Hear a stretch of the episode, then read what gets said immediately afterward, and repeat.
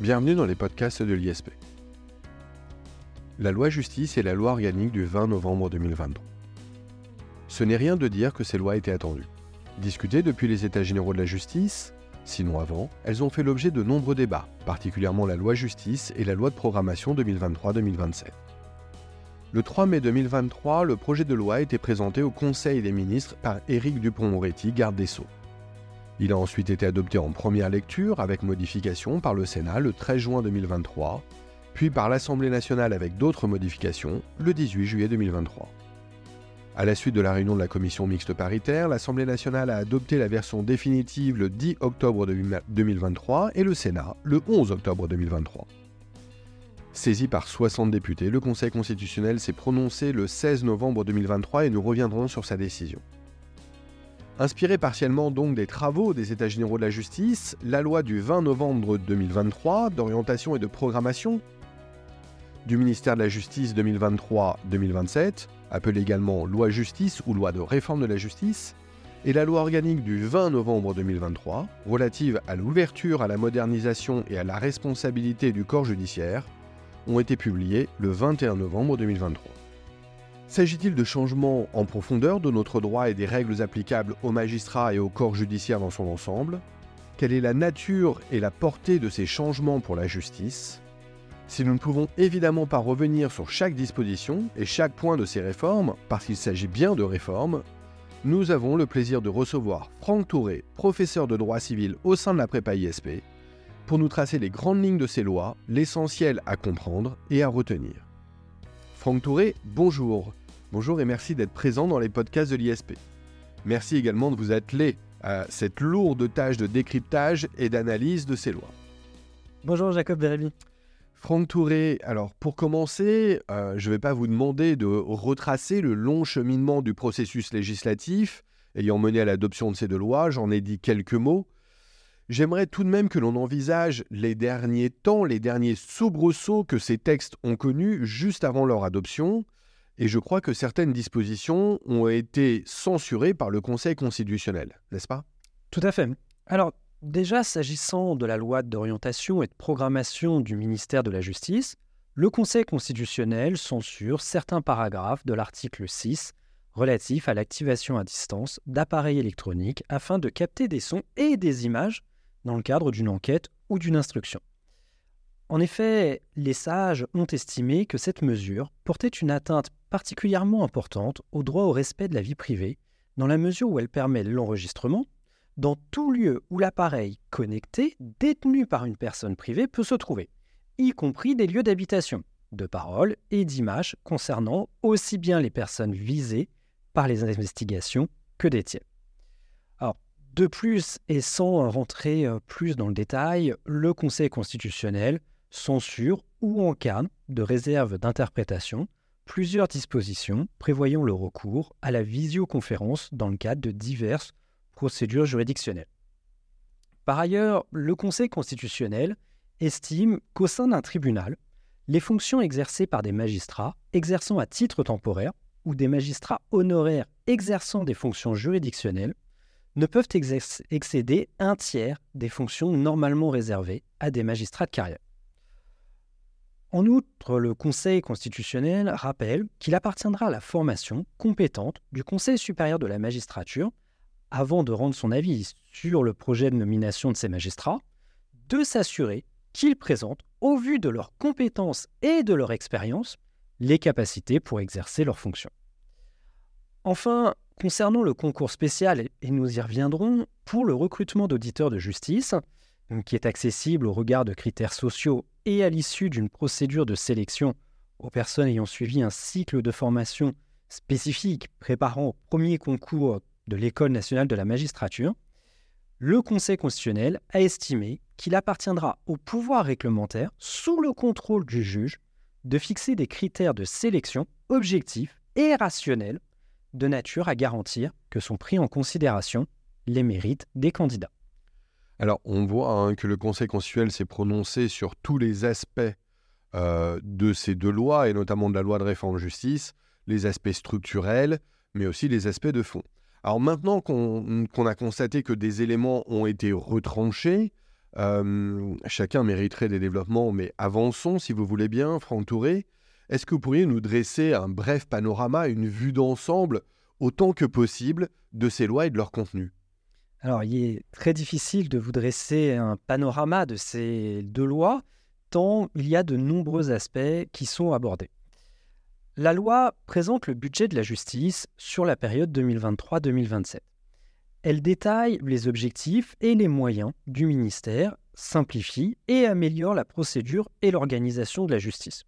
On peut dire que ce sont des thématiques assez classiques. Elle est complétée par une loi organique du 20 novembre 2023 qui elle a pour objectif de moderniser le statut de la magistrature. En fait, ces deux textes traduisent le plan d'action pour une justice plus rapide et plus efficace qui avait été présenté par le garde des Sceaux en janvier 2023 à l'issue des États généraux de la justice. Concrètement, cela va de la réforme du statut des magistrats, en passant par une réforme, j'ai envie de dire, classique et régulière de la procédure pénale, et en terminant par la question de la saisie des rémunérations. Surtout, si on doit insister sur un aspect à ce stade du podcast, à mon sens, c'est la question budgétaire. En effet, la loi ordinaire entérine la trajectoire budgétaire de la chancellerie, dont les crédits passeront de 9,5 milliards d'euros en 2023 à 10,7 milliards d'euros en 2027. Ces crédits supplémentaires permettront de revaloriser les salaires des agents et de renforcer les effectifs avec le recrutement annoncé de 10 000 fonctionnaires d'ici 2027, dont 1500 dans la magistrature et 1800 pour les greffes, et est également prévu de créer une équipe autour des magistrats. Ces crédits serviront également à embaucher, par contrat, de nouveaux surveillants adjoints de prison pour faire fonctionner les derniers établissements pénitentiaires construits. Dans le même objectif, la réserve civile pénitentiaire est étendue à l'ensemble des personnels retraités de cette administration qui pourront exercer jusqu'à l'âge de 67 ans.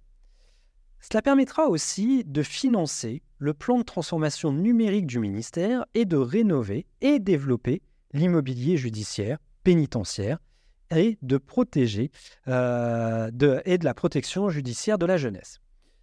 Ces différents et ces nouveaux moyens financeront en outre la généralisation du port des caméras individuelles par les surveillants pénitentiaires, la transformation numérique de la justice, ainsi, comme je viens de le dire, les différents chantiers immobiliers du ministère. Enfin, à travers ce bref panorama, le gouvernement devra présenter au Parlement chaque année, avant le 30 avril, un rapport d'évaluation de la mise en œuvre de cette programmation budgétaire. Alors, merci Franck Touré. Effectivement, donc on voit la transversalité hein, euh, de ces nouveaux dispositifs. Entrant, entrons, si vous voulez bien, au cœur euh, de ces réformes. Euh, alors, je ne sais pas par où commencer. Euh, je vous propose de, débuter avec euh, les modifications relatives au statut de la magistrature. Alors, la loi organique modifie l'ordonnance du 22 décembre 1958, qui portant, portant loi organique relative au statut de la magistrature, modifie également la loi organique du 5 février 1994 sur le Conseil supérieur de la magistrature, ainsi que le Code de l'organisation judiciaire il convient de relever qu'il s'agit d'une des plus importantes réformes statutaires des magistrats judiciaires. Cette loi vise principalement trois objectifs. D'abord, l'ouverture du corps judiciaire. Ensuite, la modernisation de l'institution judiciaire et la protection, comme la responsabilité des magistrats dans leur exercice professionnel. Ainsi, premier objectif, l'ouverture du corps judiciaire. Afin d'accompagner, comme on l'a dit précédemment, le recrutement de 1500 nouveaux magistrats d'ici 2027, le texte favorise la diversification des profils des candidats à la magistrature. D'abord, la loi supprime le recrutement sur titre ainsi que les voies d'intégration directe et les concours complémentaires. À la place va être créé un concours unique à destination des professionnels. En effet, pour que les professionnels deviennent des auditeurs de justice, ils devront justifier de quatre années au moins d'activité dans le domaine juridique, administratif, économique ou social, les qualifiant particulièrement pour exercer les fonctions judiciaires. Les durées d'exercice varient en revanche selon le profil des candidats pour les concours d'accès au premier et deuxième grade. Les avocats devant par exemple justifier d'une expérience professionnelle en qualité d'avocat de 5 ans pour le concours de premier grade et de 10 ans pour le concours de deuxième grade. Il faut aussi noter que les docteurs en droit perdent le bénéfice de la passerelle et doivent justifier d'un autre diplôme que celui requis pour le doctorat pour pouvoir passer le concours d'auditeur de justice.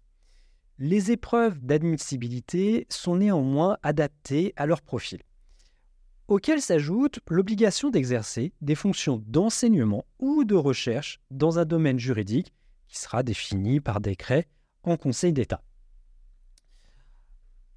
Ensuite, pour ce qui concerne la question de la suppression, de cette suppression, on peut relever également, à titre expérimental, un concours spécial qui est créé à l'article 13 de la loi organique, qui est dédié aux fameuses prépa talents qui ont, pu naître un peu partout sur le territoire français.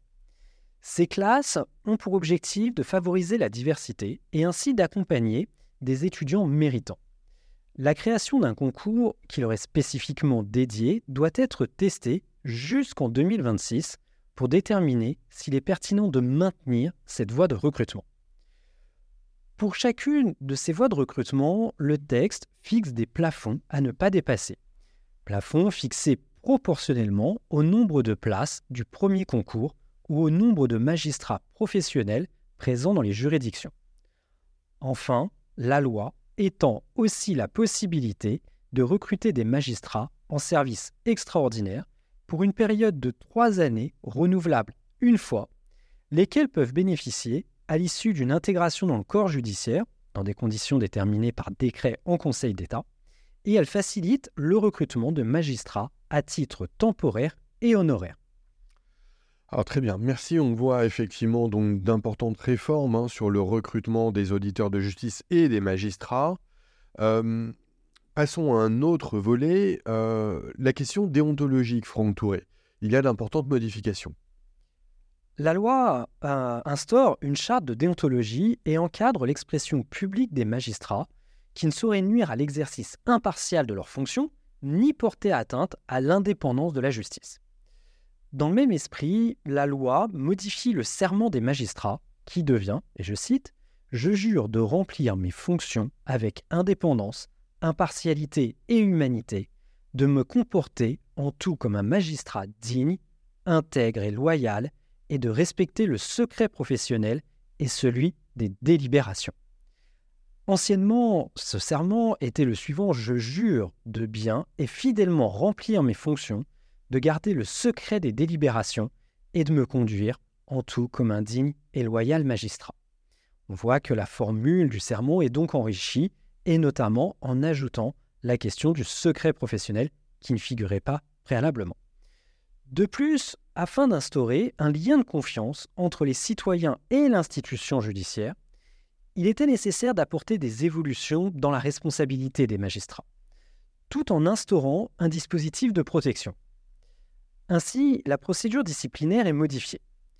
En découle une modification de la faute disciplinaire, désormais constituée par tout manquement par un magistrat à l'indépendance, à l'impartialité, à l'intégrité, à la probité, à la loyauté, à la conscience professionnelle, à l'honneur, à la dignité, à la délicatesse, à la réserve et à la discrétion ou au devoir de son État. La loi assouplit la saisine de la commission d'admission des requêtes du Conseil supérieur de la magistrature par les justiciables et renforce ses pouvoirs d'investigation tout en modifiant l'échelle des sanctions. Parallèlement, plusieurs dispositions viennent accroître la protection des magistrats. Ainsi, la loi organique rend applicable aux magistrats les dispositifs de protection existant en matière de lutte contre les harcèlements scolaires, sexuels, moraux et les agissements sexistes. Également, les principes d'égalité entre les femmes et les hommes en matière de nomination et à l'égard des magistrats en situation de handicap sont consacrés. Oui, je trouve que c'est vraiment une question qui est très importante, hein, que cette euh, évolution déontologique hein, sur tous les aspects, que ce soit le serment ou encore euh, les questions euh, de maximisation de l'égalité, homme-femme notamment. Il y a un point que vous avez évoqué tantôt, Franck Touré, euh, dans votre panorama, et j'aimerais que nous revenions dessus. Euh, bien que nous ayons des affinités avec le monde judiciaire, j'avoue que cette question m'échappe complètement.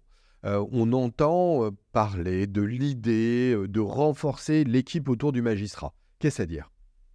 Alors, ce projet de loi structure, par ailleurs, hein, l'équipe autour du juge et crée une nouvelle fonction.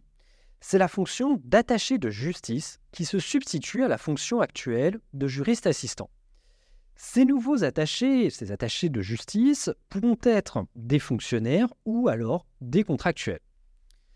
La loi prévoit en outre la possibilité que soit constitué un contrat à durée indéterminée lors du renouvellement ou à l'issue d'une durée de 6 ans d'activité en qualité de juriste assistant. Les attachés de justice vont prêter serment et seront tenus au secret professionnel sous les peines prévues à l'article 226-13 du Code pénal. Sous la responsabilité des magistrats, ils vont participer au traitement des procédures sans toutefois pouvoir recevoir de délégation de signature, sous réserve, en matière pénale, de l'article 803-9 du Code de procédure pénale et, dans les autres matières, des dispositions réglementaires prises en application du présent, article prévoyant les délégations liées à des matières particulières. Ils peuvent aussi assister aux audiences et accéder aux dossiers de la procédure pour l'exécution des tâches qui leur sont confiées. Alors c'est effectivement un développement hein, du statut de, de, juriste assistant, ces nouveaux attachés de justice qui vont avoir une fonction d'autant plus importante. Euh, terminons-en avec la question euh, du, euh, des magistrats dans son ensemble. Et, et, sur le statut des magistrats, j'aimerais que vous nous disiez un mot des évolutions sur la hiérarchie des magistrats.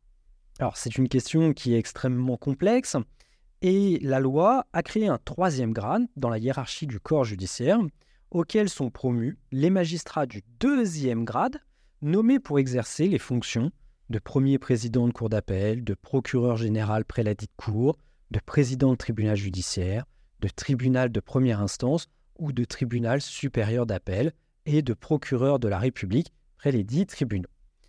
De plus, les compétences de gestion et d'encadrement vont devenir un critère de nomination et d'évaluation des chefs de juridiction et des chefs de cour seront également créés un collège d'évaluation ainsi qu'une commission d'avancement chargée de dresser et d'arrêter les tableaux d'avancement et de connaître de la contestation de l'évaluation d'un magistrat. De surcroît, la loi énonce que les nominations des magistrats sont effectuées dans le respect de l'égalité professionnelle entre les femmes et les hommes, y compris dans les plus hautes fonctions. Cette évolution vise à enrichir les parcours de carrière en favorisant les mobilités au sein du corps judiciaire. On va finir par croire que euh, euh, le ministère de la Justice et la justice en général euh, va se doter d'un service des ressources humaines et d'un vrai process de management et donc de ressources humaines. merci Franck Touré. envisageons maintenant, si vous voulez bien, les évolutions en dehors hein, du statut des magistrats. On en a déjà dit un mot. Il y a beaucoup d'autres points euh, de ces réformes à aborder, notamment au travers de la loi justice ou loi de réforme de la justice ou loi de programmation 2023-2027. On lui donne le nom que l'on veut, euh, sachant que son nom officiel est un peu long, on comprend qu'on cherche à le résumer.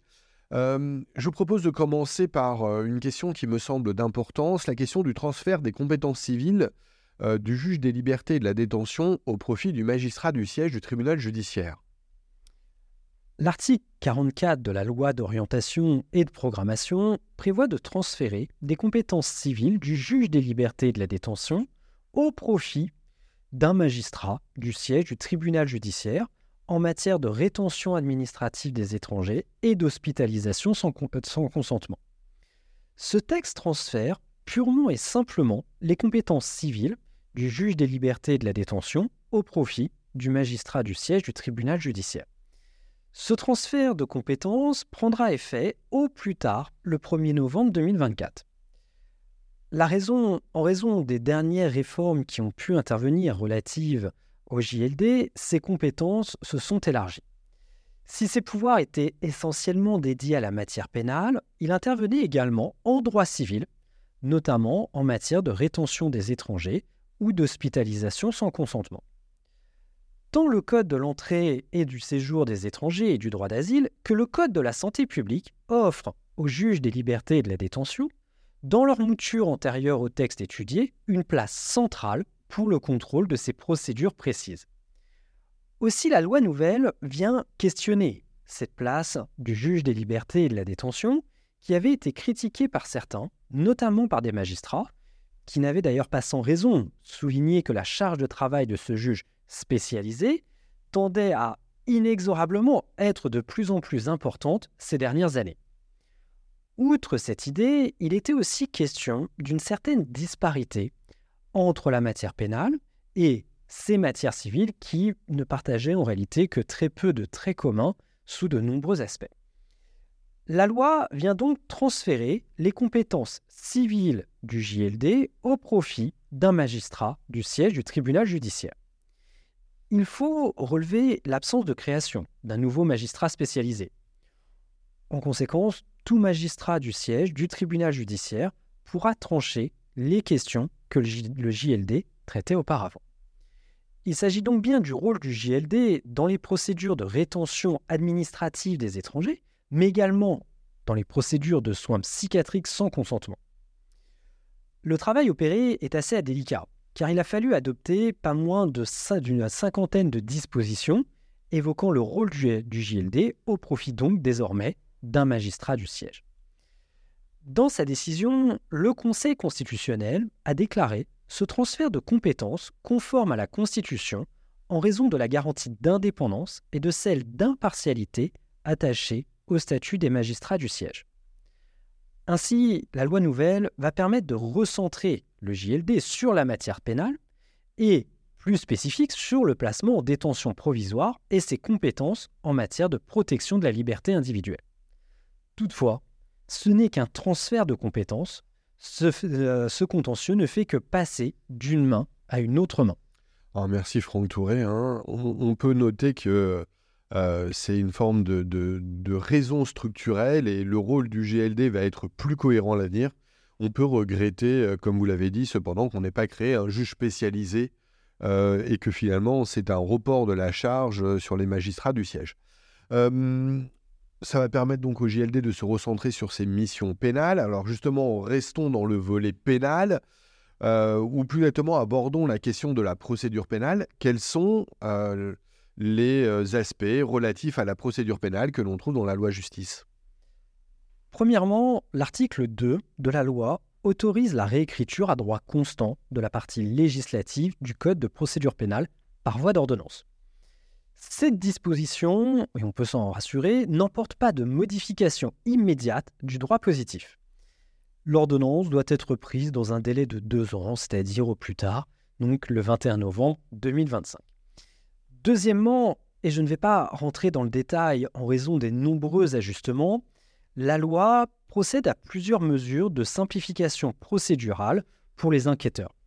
Ainsi, à titre d'exemple, est introduit un délai de deux heures maximum pour permettre à l'avocat, qui doit être prévenu par tout moyen, de se rendre auprès d'une personne gardée à vue qui en a demandé l'assistance. Au-delà de cet aspect, il est également envisagé, toujours à titre d'illustration, une réforme du statut de témoin assisté ou l'élargissement de la possibilité pour le parquet d'utiliser la procédure de comparution à délai différé afin de réserver les informations judiciaires aux cas les plus graves. Également, la loi prévoit le recours à la visioconférence pour l'exercice du droit à un examen médical et l'assistance d'un interprète et devant les juridictions spécialisées ou lors de l'interrogatoire de première comparution et du débat relatif au placement en détention provisoire avec les réserves d'interprétation qui ont pu être posées en la matière par le Conseil constitutionnel. Euh, Franck Touré, permettez-moi d'ajouter quelque chose à vos propos. Euh, nous, vous avez parfaitement raison en, précisant que la réforme de la procédure pénale doit se faire à droit constant.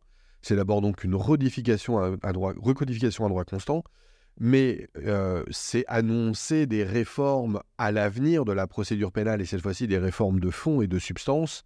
En fait, on procède un peu de la même manière que l'on avait réformé à droit constant le Code de commerce à la fin du XXe siècle avant d'adopter toute une série de réformes, notamment avec la loi NRE de 2001. Donc on restructure le code, on efface les incohérences et contradictions.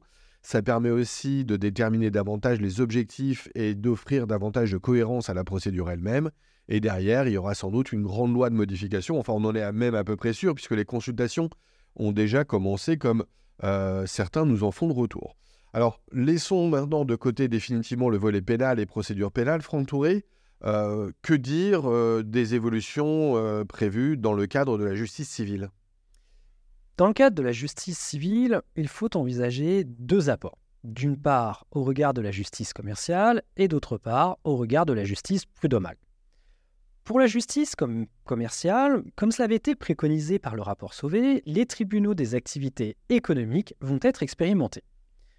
En matière de justice commerciale, la loi crée une expérimentation des tribunaux des activités économiques, TAE, pour 4 ans, dans 9 à 12 tribunaux de commerce.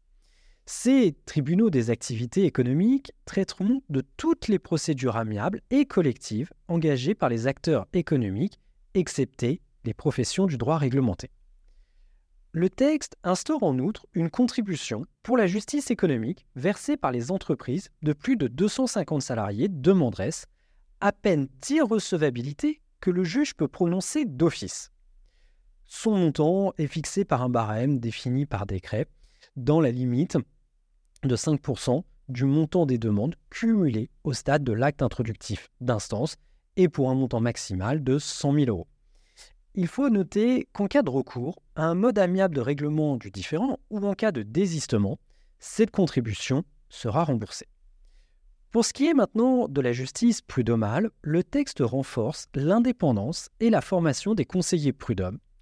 Il systématise les conseils de juridiction, il encadre les fonctions magistrats et financiers, et il complète les dispositions relatives aux procédures disciplinaires des officiers ministériels et des avocats. Alors merci Franck Touré, hein. c'est un panorama un peu rapide de ce que l'on voit dans le cadre de la justice civile, mais comme vous êtes longuement attelé aux autres aspects, euh, je sais que vous avez dû vous freiner sur la justice civile. Euh, merci à vous d'avoir fait cet effort. Euh, Franck Touré, là aussi vous en avez parlé tantôt, on a également instauré, et ça c'était moins attendu, une nouvelle procédure de saisie des rémunérations. Et pourtant c'est absolument essentiel en pratique. En effet, l'article 47 de la loi d'orientation et de programmation tend à réformer la procédure de saisie des rémunérations qui va rejoindre désormais le droit commun des procédures civiles d'exécution. Jusqu'à présent, la procédure de saisie des rémunérations était mise en œuvre sur autorisation judiciaire après échec d'une tentative de conciliation menée par le juge.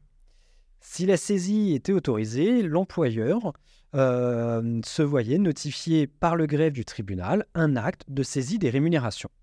Il devait ensuite adresser chaque mois au greffe du tribunal judiciaire une somme égale au plus de la quotité saisissable de la rémunération du salarié. Dans le cadre de sa décision, le Conseil constitutionnel a considéré que l'article 47 ne portait pas atteinte au droit au respect de la vie privée. En outre, il considère que cet article ne méconnaît ni le droit à un recours juridictionnel effectif, ni les droits de la défense et la liberté individuelle. Aussi, il considère l'article 47 conforme à la Constitution. Néanmoins, il émet une réserve en précisant que l'employeur ne peut transmettre que les seules informations strictement nécessaires à l'exécution de la saisie des rémunérations. Comment cela va se passer désormais? Les commissaires de justice vont être chargés de mettre en œuvre l'exécution de la procédure de saisie des rémunérations. Pour cela, il est prévu l'organisation de la formation nécessaire à l'activité de commissaire de justice répartiteur lors d'une procédure de saisie des rémunérations. La liste des commissaires de justice ayant satisfait à cette formation sera diffusée annuellement. Néanmoins, le débiteur a toujours la possibilité de saisir le juge de l'exécution à tout moment d'une contestation de la saisie des rémunérations dont il fait l'objet. De plus, le recours juridictionnel revêt un caractère suspensif dès lors qu'il est exercé par le débiteur dans un délai d'un mois à compter de la signification du commandement de payer. Franck Touré, on arrive déjà au terme de ce podcast. Alors, on a vu de très nombreux aspects, on les a traversés. D'autres mériteraient des développements et feront sans doute l'objet de futurs podcasts. je vais vous demander tout simplement si vous avez une conclusion, s'il y a un élément que vous voudriez vous-même ajouter dans le cadre de ce podcast Alors en effet, il y a un aspect en guise d'ouverture, c'est les modifications qui ont pu être apportées notamment à la réforme de l'examen du, du CRFPA. Désormais, il, n'est plus il est nécessaire plutôt d'avoir un Master 2 pour obtenir le certificat d'aptitude. Néanmoins, il est toujours possible de se présenter à l'examen du CRFPA à l'aide, enfin grâce à un Master 1 c'est toujours envisageable. C'est pour l'examen de sortie qu'il faut être titulaire d'un Master 2. Oui, alors c'était euh, effectivement euh, une, réforme attendue. Il fut même un temps discuté euh, que le Master 2 soit nécessaire pour passer le CRFPA. Je pense que c'est tout à fait heureux de se dire que le Master 1 suffit. il y a des choses qui sont très intéressantes hein, à noter quand même dans cette idée. le Master 1 suffit pour passer le CRFPA, on peut rentrer à l'école du barreau en ayant seulement un Master 1. Et il faut savoir effectivement qu'on peut faire son Master 2 pendant euh, l'école du barreau. Et d'ailleurs, il y aura une fusion des process PPI, euh, le stage à l'école et euh, les stages qui peuvent être faits en Master 2, ce qui est tout à fait logique. il, y a beaucoup de, il y a beaucoup de choses qui sont à la fois pertinentes dans ce dispositif assurer aussi euh, tout de même d'une formation un peu plus consolidée quand on sort avec le CAPA. Mais ça ne prive pas les très bons élèves, et ils sont nombreux chaque année, hein, c'est environ 30% euh, chaque année euh, de Master 1 qui réussissent le CRFPA. Et j'ai toujours engagé nos élèves à le passer très tôt. c'est très bien de se dire qu'on a ce bagage très tôt. C'est très impactant d'ailleurs dans, la phase de recrutement. Euh, je, connais plus d'un euh, avocat euh, cherchant un collaborateur qui est toujours impressionné que d'avoir des candidats qui ont eu le CRFPA dès le Master 1, se félicitant de leur courage et de leur travail. Voilà, il y, a, il y aurait beaucoup de choses à dire. Hein. je ne vais pas me lancer indéfiniment sur le sujet. je tiens aussi à souligner qu'il y a un décret du 1er décembre 2023 relatif à la formation professionnelle des avocats qui a mis, euh, qui a mis euh, partiellement fin à la passerelle docteur en droit avocat et euh, ça crée des tensions très fortes entre l'université et le monde professionnel et le Conseil national des barreaux notamment. tout cela, on l'a déjà pu l'expliquer, hein, la réforme du CRFPA-CAPA et la passerelle, il suffit que vous consultiez nos réseaux sociaux et notamment, notamment l'Insta euh, de la prépa ISP, on a fait euh, euh, des, vidéos d'explication. Franck Touré, merci, merci vraiment de vous être attelé à cette tâche titanesque. merci d'avoir réussi en une trentaine de minutes à, dresser un tel panorama. bien sûr, je ne peux qu'inviter nos auditeurs à poursuivre l'écoute de nos podcasts parce que nous reviendrons sur un certain nombre de points dans les semaines et les mois suivants et puis nous procéderons de même euh, dans le détail au travers du bulletin d'actualité de l'ISP. Les deux podcasts et bulletins pouvant euh, être téléchargés directement sur le site de la prépa ISP. Merci à tous, merci de votre écoute. Au revoir. Au revoir, merci. Hein.